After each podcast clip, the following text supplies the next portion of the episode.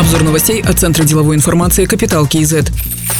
Из Китая в Казахстан прибыли 83 казахстанцев, 80 из них студенты, которые учились в городе Ухань. Во время полета их сопровождали казахстанские врачи, обеспеченные необходимыми средствами защиты. После проверки состояния здоровья прибывшие из Китая размещены на двухнедельный карантин. Для этого выделен противоинфекционный корпус при многопрофильной больнице Нурсултана. Эвакуированные граждане пройдут дополнительные обследования, в первую очередь на коронавирусную инфекцию. Казахстан также эвакуировал из города Ухань граждан Кыргызстана, Беларуси и Армении.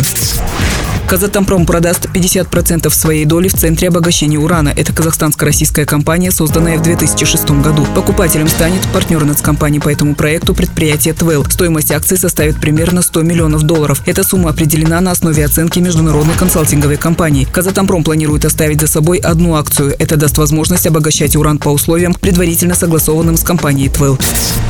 До конца 2021 года странам Евразийского экономического союза надо перевести госзакупки на электронный формат. Это необходимо для полноценной работы рынка госзакупок. Такое мнение выразил премьер-министр Казахстана Аскар Мамин во время межправительственного совета. По его словам, за 3 года число препятствий для торговли выросло с 60 до 68. Казахстан предложил ряд поправок для ускорения некоторых процессов. Кроме того, остро стоит вопрос использования пиратской продукции. В ЕАЭС уровень пиратства составляет 75%. Рынок нелегальных программ только в Казахстане оценивается в $90 миллионов.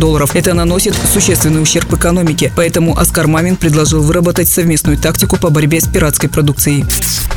Завершено расследование по делу Астана-ЛРТ. Об этом сообщил руководитель 2-го департамента агентства по противодействию коррупции Сергей Перов. По его словам, установленная сумма ущерба составляет 5 700 000 000 тенге. По делу привлекаются к ответственности более 10 человек. В розыске находится 3. Среди подозреваемых бывший заместитель акима столицы, руководители управления акимата, компании Астана-ЛРТ и подрядных организаций. Дело передадут в суд после того, как завершится процесс ознакомления с собранными материалами.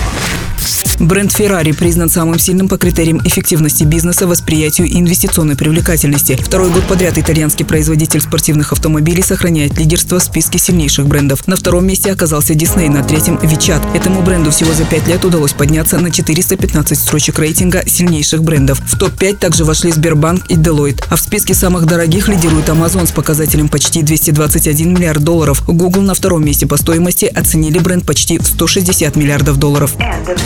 Другие новости об экономике, финансах и бизнес-истории казахстанцев читайте на Capital KZ.